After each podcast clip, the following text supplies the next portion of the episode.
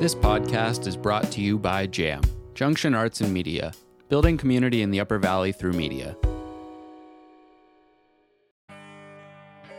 Hello, and welcome to Shelf Help, a podcast where booksellers help you answer one of life's trickier and we argue most important questions What should you read next?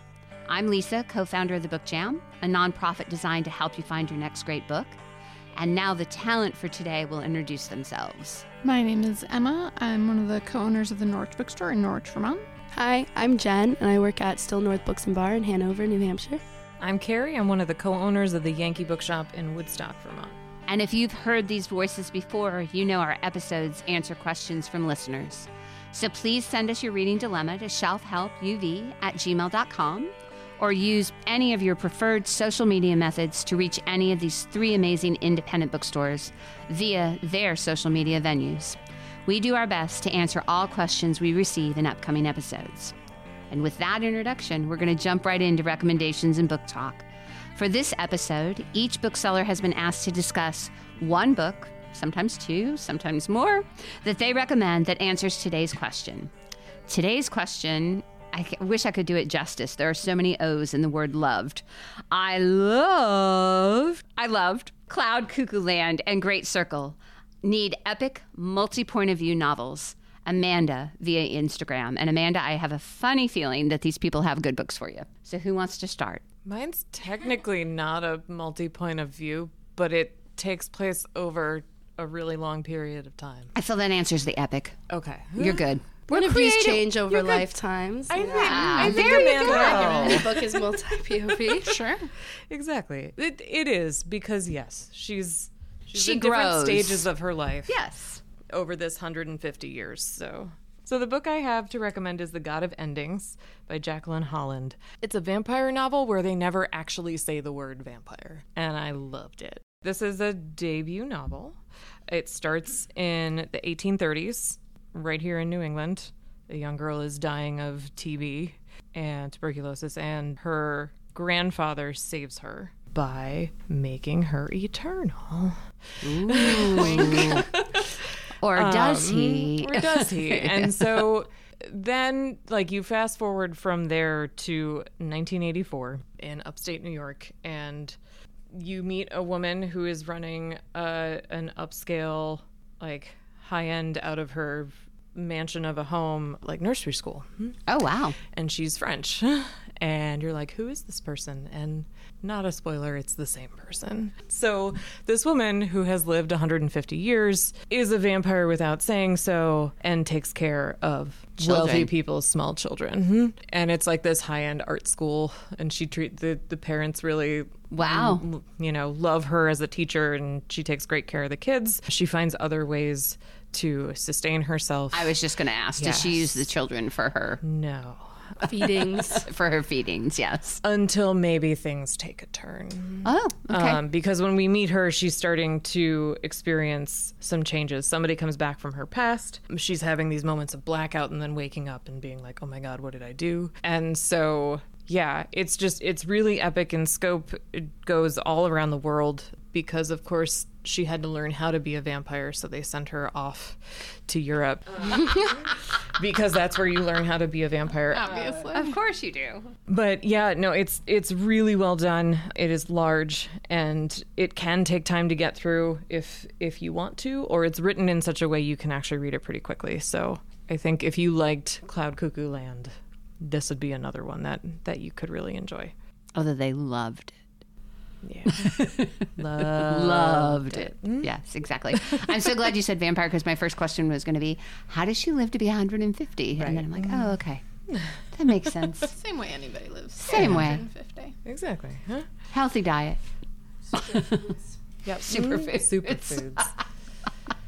well, I can jump off of the vampire trope because the first one I thought of was a classic, Dracula by Bram Stoker. Hilarious book. I find it so so funny, especially like in one of the opening scenes, you see Dracula reading like a train timetable for London, which is just very very comical. But anyway, so it is. it takes a multi point of view, and it's told in a bunch of different registers as well. Like it's told in letters, train train timetables, other things. So it's really it's it's more fun of a read than you might think, and it's definitely an epic.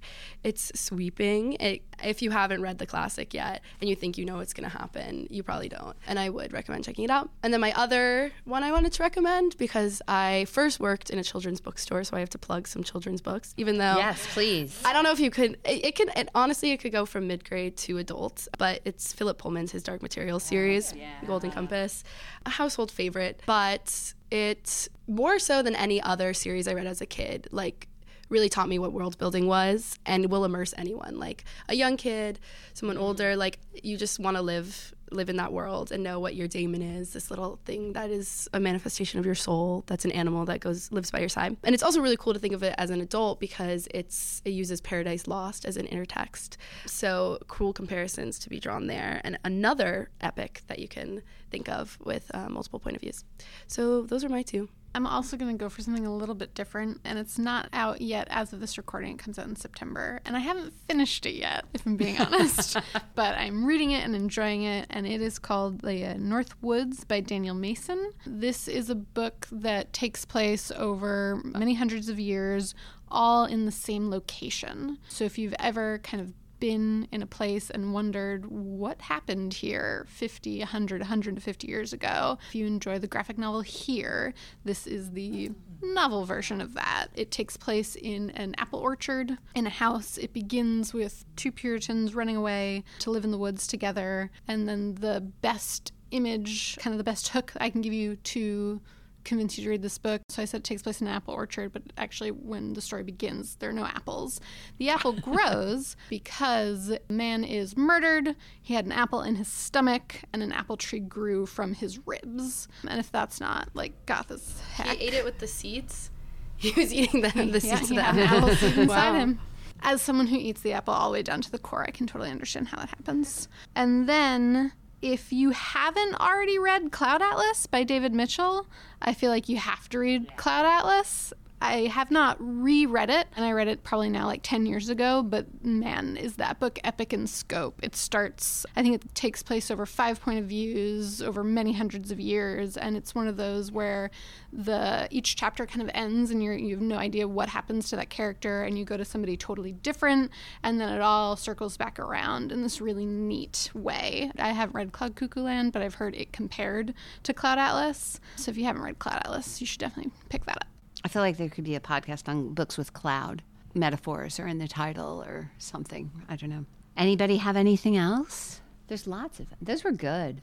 I kind of want to read Dracula. I just You read should. I just read Frankenstein. I liked for it. the first time ever. I was Yeah. also thinking about Frankenstein, but I think Dracula's better. They're, they're both they're both very good. I like that you point out that it's funny because it, it is. Yeah. Like, there's actually a lot of humor in it, which Yeah.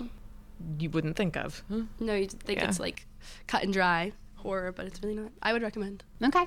Good to know. And it's probably out in the public domain too, so You could read it right now. You could read it right now. Just download it somewhere, people. Anyway, so to sum, today, in answer to the question of I need an epic multi point of view novel, we discussed Bram Stoker's Dracula and Philip Pullman's his Dark Materials series. with a side note of Paradise Lost. God of Endings by Jacqueline Holland. North Woods by Daniel Mason out in September, and Cloud Atlas by David Mitchell. Great. And with that, we end this episode. Shelf Help is brought to you by the Book Jam, a nonprofit designed to help readers find their next great book. Junction Arts Media are host for these podcasts, and these three fabulous Upper Valley bookstores the Yankee Bookshop in Woodstock, Vermont, the Norwich Bookstore in Norwich, Vermont, and Still North Books and Bar in Hanover, New Hampshire. If you've got a reading dilemma, contact us at shelfhelpuv at gmail.com or reach any of these three fabulous stores using their social media venues. We're here to help your shelves. Thanks for being with us, and we'll see you next time on Shelf Help.